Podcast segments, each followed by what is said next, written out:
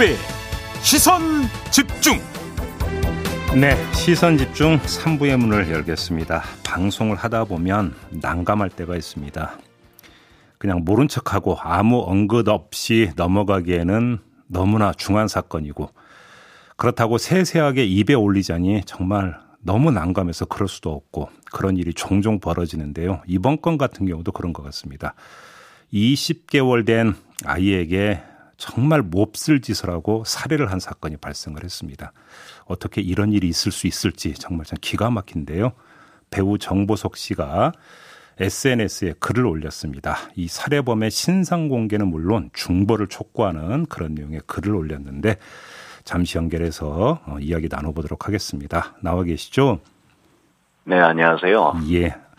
지금 SNS에 올리신 글을 보니까 회복할 수 없는 중벌이 내려지길 촉구합니다. 신상도 공개해야 합니다 하면서 제발이라는 표현까지 쓰셨던데요. 네, 화가 네. 많이 나신 것 같아요. 어, 일단 화도 많이 났고 예. 그리고 아이 생각하면 너무 미안하기도 하고요. 음. 네. 어, 정말 어 아무 저항을 할 수 없는 아이잖아요. 그렇죠. 네, 그런 아이를 상대로 일방적인 폭행을 하고 그 음. 폭행의 도가 지나쳐서 결국은 살인까지 이어졌는데 예. 그 그걸 한, 생각을 하면은 아 너무 답답하고 먹먹하고 음. 어 도저히 사람으로 살 수 있는 일인가 이게 음흠. 했을 때 아 이런 사람들을 과연 우리가 그 인권이 라고 이 사람들의 인권이 있다 생각하고 예.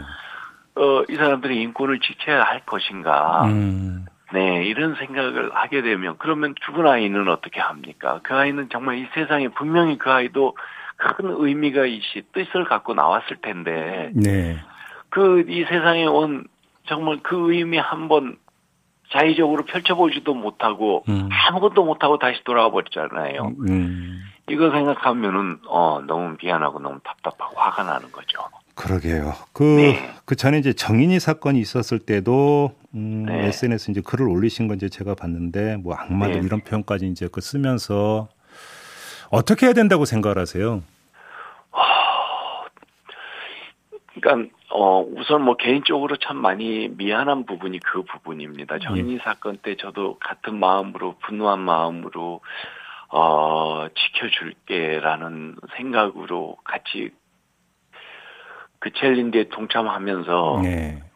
어, 그 글도 올리고 했지만 결국 제가 뭐 했나 돌아보면은 그때만 그렇게 떠들었지 결국은 아무것도 한 게 없는 거예요. 네, 네, 네. 네, 그래서 어 이번 사건이 더 미안하고 또 정인 사건 이후로 이번 사건 오기까지 중간에 또 얼마나 많은 아이들이 또 희생당하고 음, 그랬습니까? 네. 그래서 그러한 것들이 아, 하, 죄송합니다. 저한테 이 얘기를 하다 보면 누구랑 얘기를 하든지 이렇게 좀 울컥울컥 올라오는 게 있어서 음, 예, 아마 많은 분들이 아마 공감을 하실 거예요. 지금 그 아마 그 마음을 공감을 하실 거라고 생각을 하는데, 네, 근데 우리가 한번 좀 두 가지로 나눠서 한번 짚어봤으면 좋겠는데, 이런 사람들에 대한 사법적 단죄가 너무 미약하다고 생각을 하세요? 어 절대적으로 약합니다. 형벌이라는 거는 그 죄에 대한 값을 치르는 거잖아요. 예, 예. 근데 죄는 상상할 수도 없을 만큼 끔찍한 죄를 저질렀는데 음, 형벌은 너무 손만망이라고 생각을 합니다. 아, 그 다음에 뒤에 반성했다 이런 저런 뭐 어, 참고하고 하면 또 거기에 대해서 또 선처가 됩니다. 음, 네. 그- 근데 이 피해자는 아무것도 할 수 없는 그 상태에서 그렇게 어, 폭력을 당했잖아요. 예, 예. 근데 이 그리고 폭력이 일회성으로 우발적으로 한 번에 이루어진 것들이 아니잖아요. 네, 네.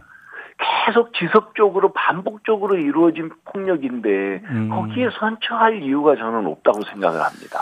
그렇고요. 예. 네. 그런 그래서 지금 현재 우리나라 이 특히 아동 학대에 대한 형량은 예. 훨씬 더 강화되어야 되지 않는가. 왜냐하면 음, 음. 본인이 자기 방어권이 없기 때문에 네. 이거는 사회가 법이 이거를 좀 지켜줄 수 있을 만큼 음, 이 아동 학대에 대한 법은 훨씬 더 강화되어야 된다고 생각을 알겠습니다. 합니다. 네. 그럼 법의 영향 말고 네. 그냥 한 사람은 우리와 같은 한 사람 한 사람이 할수 있는 그 사회의 영역에서 뭘 할 수 있을까요? 어, 이 부분이 저는 가장 중요하다고 생각하는데요. 예. 어, 이것도 지금 사실 이제 국가가 좀 나서야 될 부분인데, 음. 뭐냐면은, 어, 일자리 창출하고도 저는 좀 이런 부분하고 엮어보면 어떨까. 예. 그러니까 사실은 이제 학대당하고 이 핍박받는 아이들의 환경을 보면 좀 비슷한 부분들이 많습니다. 네네. 네. 네, 그래서, 어, 아이 출산 이후에, 어, 책임지고 이렇게 양육할 수 없는 환경에 있는 분들을 네. 국가가 좀 나서서 돕는데 이분들이 사회생활을 할 수 있게 음. 아이 양육을 그 지금 은퇴하신 분들이라든지 네. 네 이분들은 어 사회를 오랫동안 살아오고 또 어 저도 이렇게 손녀를 손녀가 생겨서 손녀를 키워보니까 아. 자식 키울 때보다 훨씬 더 아이들에 대해서 많이 포괄적으로 보게 되고 너그러움도 좀 많이 가지면서 보게 되거든요. 네, 네. 네, 그래서 이런 어 사람 인, 인력풀을 좀 활용을 한다면은 음. 그러니까 어 노인들 무슨 휴지 줍는 아르바이트 필요할 수도 있죠. 네. 네, 네. 할 수도 있는데 그런 것들보다 오히려 이런 식으로 이런 가정들과 매치를 해서 음. 예, 아이를 좀 돌보고 키울 어렸을 때부터 네네. 예, 이렇게 매치시켜줘서 이렇게 할 수 있는 이런 것도 한번 생각해 보면 어떨까. 네. 그, 리고 좀 더 아주 본질적으로는 음. 어려서부터 아이를 또 할 수 있는 돌봄 서비스의 어떤 그 곧 이런 것들 많이 좀 만들어서 확대해서 네네. 예, 저는 급기야는 정말 원한다면 국민 누구나 원한다면 누군 어떤 아이든 다 수용할 수 있을 만큼 이건 음. 좀 확충이 되어야 된다고 생각합니다. 알겠습니다.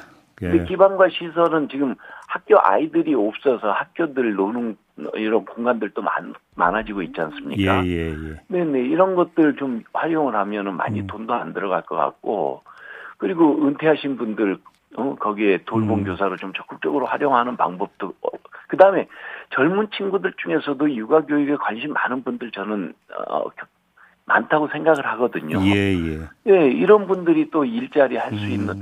그러니까 조금만 알겠습니다. 우리가 생각을 하면 크게 인프라 구축 없이도 할 수 있는 이런 부분들이 좀 많다고 생각을 합니다. 그러게요. 네. 우리 옛말에 이제 아이를 키우는 건 부모만이 아니라 온 마을 사람들이 다 키운다라는 말이 있는데 딱 그 말씀이신 네, 네. 것 같아요.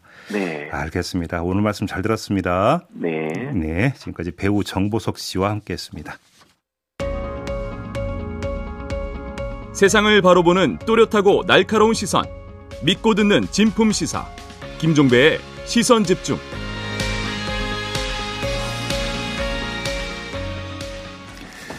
네, 조금 전에 배우 정보석 씨 연결해서 영유아에 대한 범죄 이야기 잠깐 나눠봤는데요. 또 한 축을 한번 이야기를 해보도록 하겠습니다. 10대 범죄가 늘고 있죠.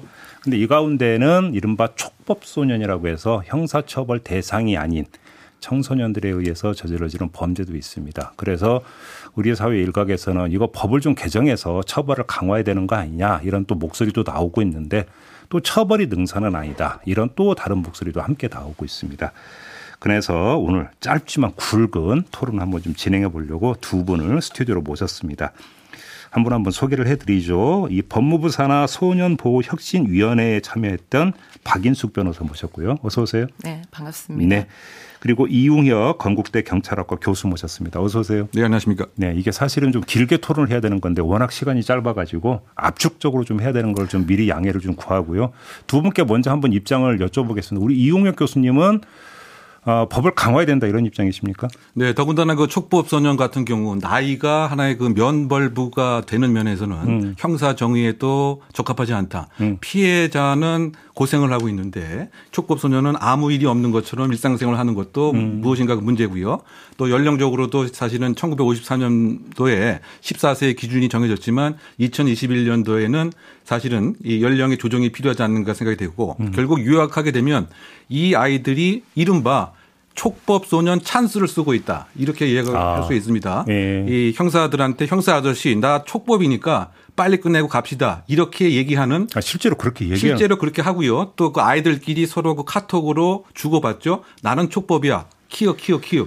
그래서 이런 그 아이들에게는 이 엄벌을 보여줌으로써 무엇인가 본인의 악행에 대해서는 불이익이 있다라고 하는 것이 이 아이들의 그 재범도 그 막을 수 있고 사회 전체의 형사 정의에도 더 부합되는 것이 아닌가. 그럼 나이를 조정해야 된다는 말씀입니까? 그렇죠. 그러면? 나이를 이제 조정해야 되고 지금 예. 우리가 논의하는 것이 그 예를 들면 한 번 호기심으로 인형을 훔치거나 장난감 훔치는 애들을 엄벌하자는 얘기가 아닙니다. 음. 이 나이만 어렸지 실제 그 범죄는 성인 범죄 못지않은 이러한 그 만성적 소년 범죄들에게는 우리 그 사회가 일정한 엄벌을 가하는 것이 정의에 맞다. 그러면 우리 박인숙 변호사님께 여쭤보기 전에 한번 확인 질문 하나만 더 드리면 나이도 조정해야 되고 그다음에 죄질이 뭐냐에 따라서 그러니까 그러면 그러니까 선별적으로 적용할 수도 있다 이런 말씀이십니까? 그렇죠. 종합을 하면 네, 그 강력범이죠. 뭐 아. 살인, 강간. 예, 또 최근에 이어서는 그 10대 그 포주도 있고요.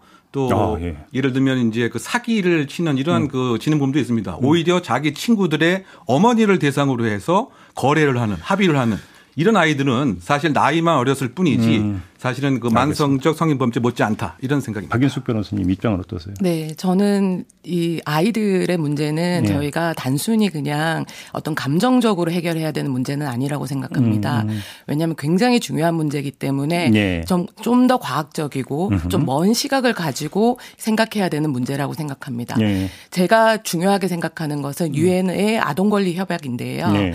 유엔 아동 권리 협약에 나오는 일반 원칙이라는 것이 있습니다. 실제로 2000 2020년도에 개정이 됐는데요. 음. 거기에서는 그 이전에는 12세 이하로 내리지 말라라고 성산 미성년자 연령에 대한 그런 공고가 있었습니다. 아, 예. 근데 2020년에 새로 개정이 되면서 예. 실제로 14세를 유지하라고 실제로 저희 나라에게 음. 14세 유지 공고를 했었고요. 음흠. 오히려 더 올리는 것이 적합하다라고 음. 얘기했습니다.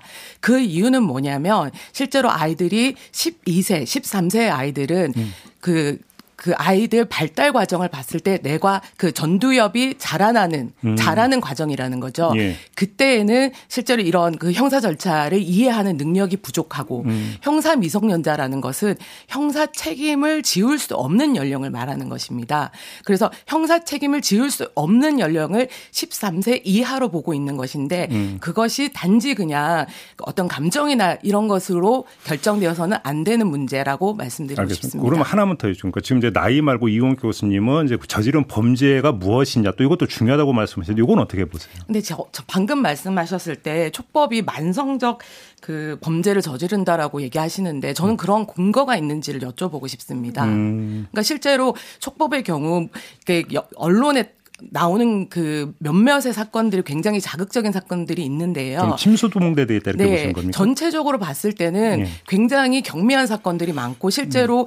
그 저희 나라는 우범이라는 규정도 있어서 음. 그 아이들이 범죄를 저지르지 않은 경우에도 그러니까 그 가정의 불화나 이런 걸로 인해서 가출을 해서 그 그 거리를 배회하고 있는 아이들 예. 실제 본인의 잘못이 아닌 경우에도 처벌하고 있는 현실입니다. 이런 음. 것들을 감안했을 때 음. 과연 지금 말씀하시는 것처럼 촉법이 그렇게 정도 위험한 음. 정말 아까 말씀하신 그 정도의 상황인지 저는 궁금합니다. 이용혁 교수님 받아주셔야 됩니다. 네, 일단 그 만성적 그 범죄의 그 개념 자체는 이제 그 미국 또 중국에서 이미 검증된 개념인데요. 음. 소수 6%에 해당되는 전체 인구가 음. 결국은 70% 이상의 대다수의 범죄를 저지르는데 이것은 그 촉법 소년의 조발 비용으로부터 시작이 된다. 음. 이것은 그 통계학적으로 입증된 이제 그런 개념입니다. 그리고 또 어떤 측면에서 그 연령과 관련돼서는 예. 각 나라별로 기준하는 기준점이 다른 거죠. 음. 어, 지금 국제인권협약에서 그와 같이 그 얘기를 했어도 예. 뭐 영국이나 스코틀랜드 같은 경우는 10세 전후고요. 예. 미국의 그 어떤 주는 심지어 6세까지도 그 형사처벌의 그 대상이 되기 때문에 오. 그것은 뭐 과학적인 기준은 아닙니다. 예. 다만 이제 우리나라에서 그 14세에서 13세로 낮추자라고 하는 그 근거 자체는 음흠. 그 촉법 소년의 여러 가지 범죄 비행을 분류를 해봤더니 네. 13세부터 14세에 해당되는 연령층이 가장 많고 예. 또 우리가 그 심리학적으로 봤을 때 중2에 그 해당되는 이런 그 입장에서 그 예, 비율이 그 증가하고 있다 이렇게 음. 요약이 될 것 같고요. 네. 그다음에 그 촉법 소년의 그 흉포화와 이제 관련돼서는 뭐 몇 가지 그 사례를 뭐 들게 되면 어, 예를 들면 그 뺑소니 사망 그 사건 그러니까 그 대전에서 계속 이제 차를 훔쳐 타다가 아, 예, 예, 예. 사망을 했는데 예. 사실 그 전에 다른 절도라든가 이런 범죄가 있었습니다. 음. 그래서 그때 일정한 조치를 했으면 이 무고하게 그 배달했던 청년이 사망을 하지 않았을 가능성도 분명히 그 있는 것이고요. 음. 그것뿐만이 아니고 예를 들면 이제 그 의정부 뭐 전철 사건 같은 의정부 경정철에서 이번 사건하고 좀 비슷한 거죠. 그 할머니에 대해서 뭐 심각한 그 폭행뿐만이 아니고 어, 또, 예. 네, 또 구리에서 발생한 그 사건이죠. 초등학생이 흉기를 사용해서 초등학생을 살해했던 이런 그 사건들 그래서 국내에서 살인 사건이 1년에 한 20건, 30건 정도 일어나고요. 강도도 그 이제 300건 정도, 또 강간 사건도 2천 건, 방화도 뭐 수천 건 일어납니다. 그게 촉법 소년에 의한 걸 지금 말씀하세요. 촉법 소년에 의한 것이고 음. 이 촉법 소년에 의한 그 비율 자체가 예. 해마다 증가하고 있다. 음. 그러니까 저연령화 흉포화되고 있는 것이기 때문에 네.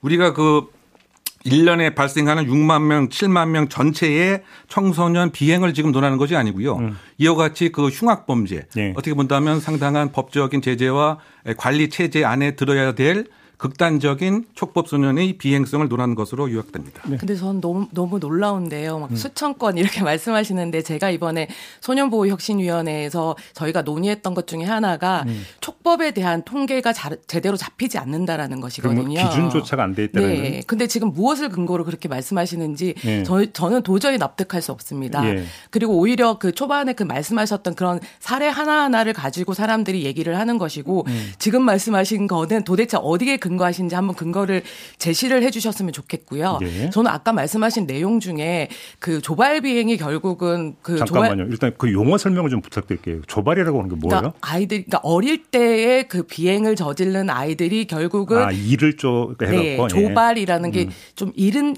이른 음. 시기에 발생한 예. 비행을 예. 말씀드리는 예. 겁니다.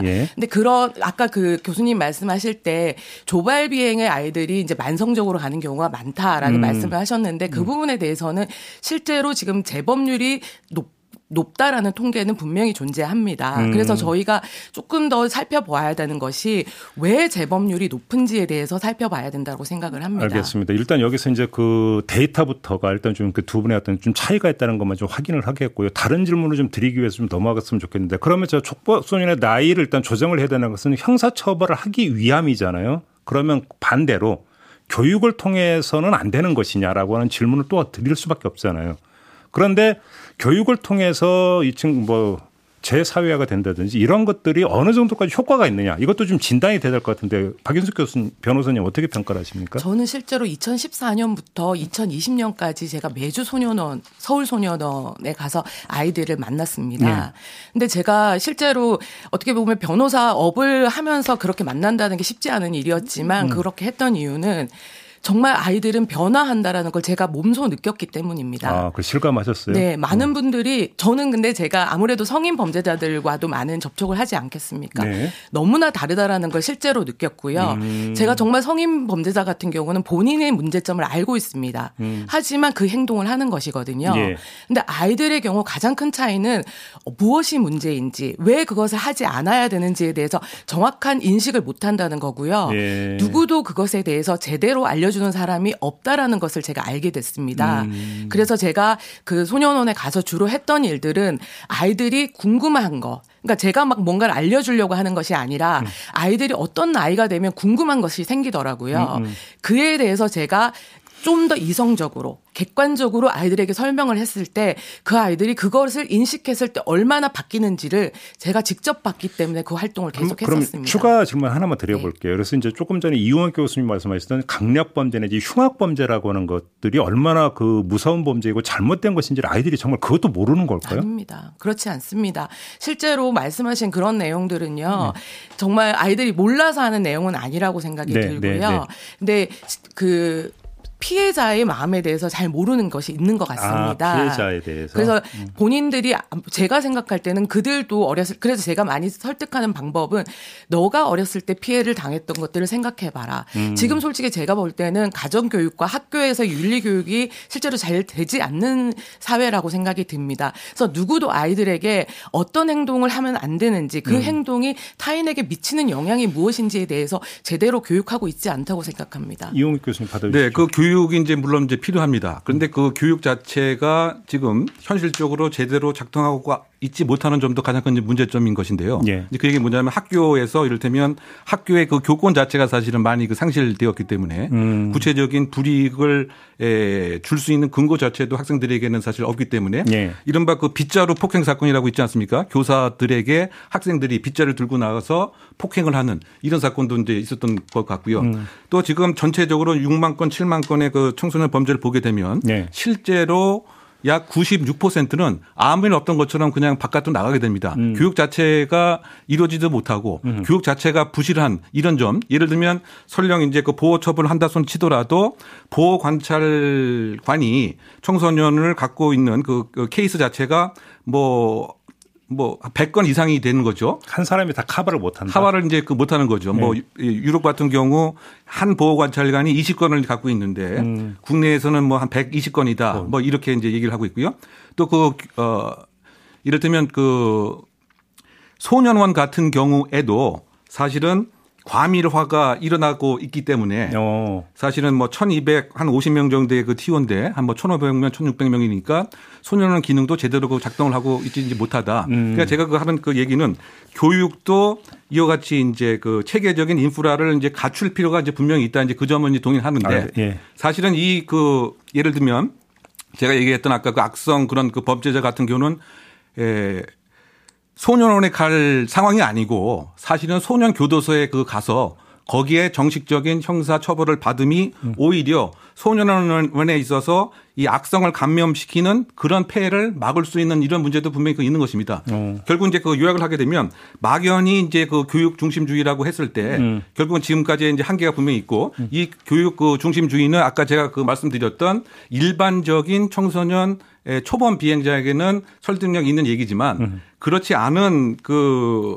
예, 청소년들에게는 예. 오히려 다른 악성을 감염시킬 수 있다라고 알겠습니다. 하는 있는 거죠. 시간이 다 돼가지고 제가 한번 그러면 마지막으로 이 질문을 두 분께 공통 질문을 드리고 마무리를 할게요. 뭐냐면 사실은 이 논란은 어제 오늘 나온 논란은 사실 아니에요. 그래서 마지막으로 이 질문 한 30초씩밖에 답변 기회를 못 드리겠는데 교육 강화냐 처벌 강화냐 그러니까 지금 그 약간 그 단순하게 이제 그 구분하면 이런 거잖아요. 그 중간에 절충점은 없는 겁니까? 박인숙 변호사님? 마지막으로 말씀해 주신다면. 저는 저는 실제로 아이들이 처벌이 필요한 경우에는 처벌해야 된다라고 말하고 있습니다. 예. 근데 실제로 처벌과 교육은 같이 이루어져야 된다는 음, 음. 얘기를 드리고 싶은 거고요. 음, 음. 소년 교도소가 분명히 존재합니다. 음. 근데 그 거기서는 아무래도 교육보다는 처벌 위주이기 때문에 음. 소, 그 소년원과 같이 지금도 실제로 소년원이 제대로 기능하고 있지 않지만 네. 소년원의 기본 개념은 교육과 처벌을 같이 하자는 거라서 예. 그, 그 시스템, 그것이 제대로 운영되고 음. 아이들의 인권을 존중하면서 음. 아이들이 자신의 인권을 존중받으면서 그러면서 다른 사람의 인권도 존중해야 된다는 것을 배우는 곳, 이 되어야 된다는 알겠습니다. 말씀을 드리고 싶습니다. 네, 그 저도 뭐 처벌 뭐 만능주의인지 이런 입장은 아닙니다. 그 청소년 비행 이런 음. 촉법 소년의 문제는 학교, 지역 사회, 교육, 가정, 복합적인 이제 이런 그 문제이기 때문에 네. 그럼에도 불구하고 적어도 악행에 대해서는 손해가 있다라고 하는 인식을 그 심어줘야 될 것 같고요. 예. 이런 이슈가 사실은 이제 그 이번 처음 발생하는 것이 아니고 음. 수년간 발생했음에도 똑같은 얘기가 되는 것은 이와 같은 청소년 정책에 대해서 국가의 중요한 정책 어젠다로 삼지 않기 때문입니다. 어. 상당히 중요한 국가 음. 문제고 사회 문제임에도 불구하고 따라서 이번 뭐 예를 들면 이제 그 대권 주자들도 음. 예를 들면 이 하나의 그 공약 사항으로서 예. 범죄 문제, 청소년 문제는 어떤 식으로 예. 생각하고 있는지를 예. 한번 바뀌어볼 필요도 있지 않나 개인적으로 생각합니다. 알겠습니다. 이건 계속 이어가야 될 토론인 것 같고요. 오늘은 여기서 좀 마무리를 해야 될 것 같습니다. 박인숙 변호사, 이용혁 교수 두 분과 함께했습니다. 고맙습니다. 네, 마무리해야 되는 시간인데요. 이어지는 유튜브 천기 노설에서는 이재명 경기지사와의 특별 인터뷰가 예정되어 있습니다. 함께해 주시고요. 본방은 이렇게 마무리하겠습니다. 고맙습니다.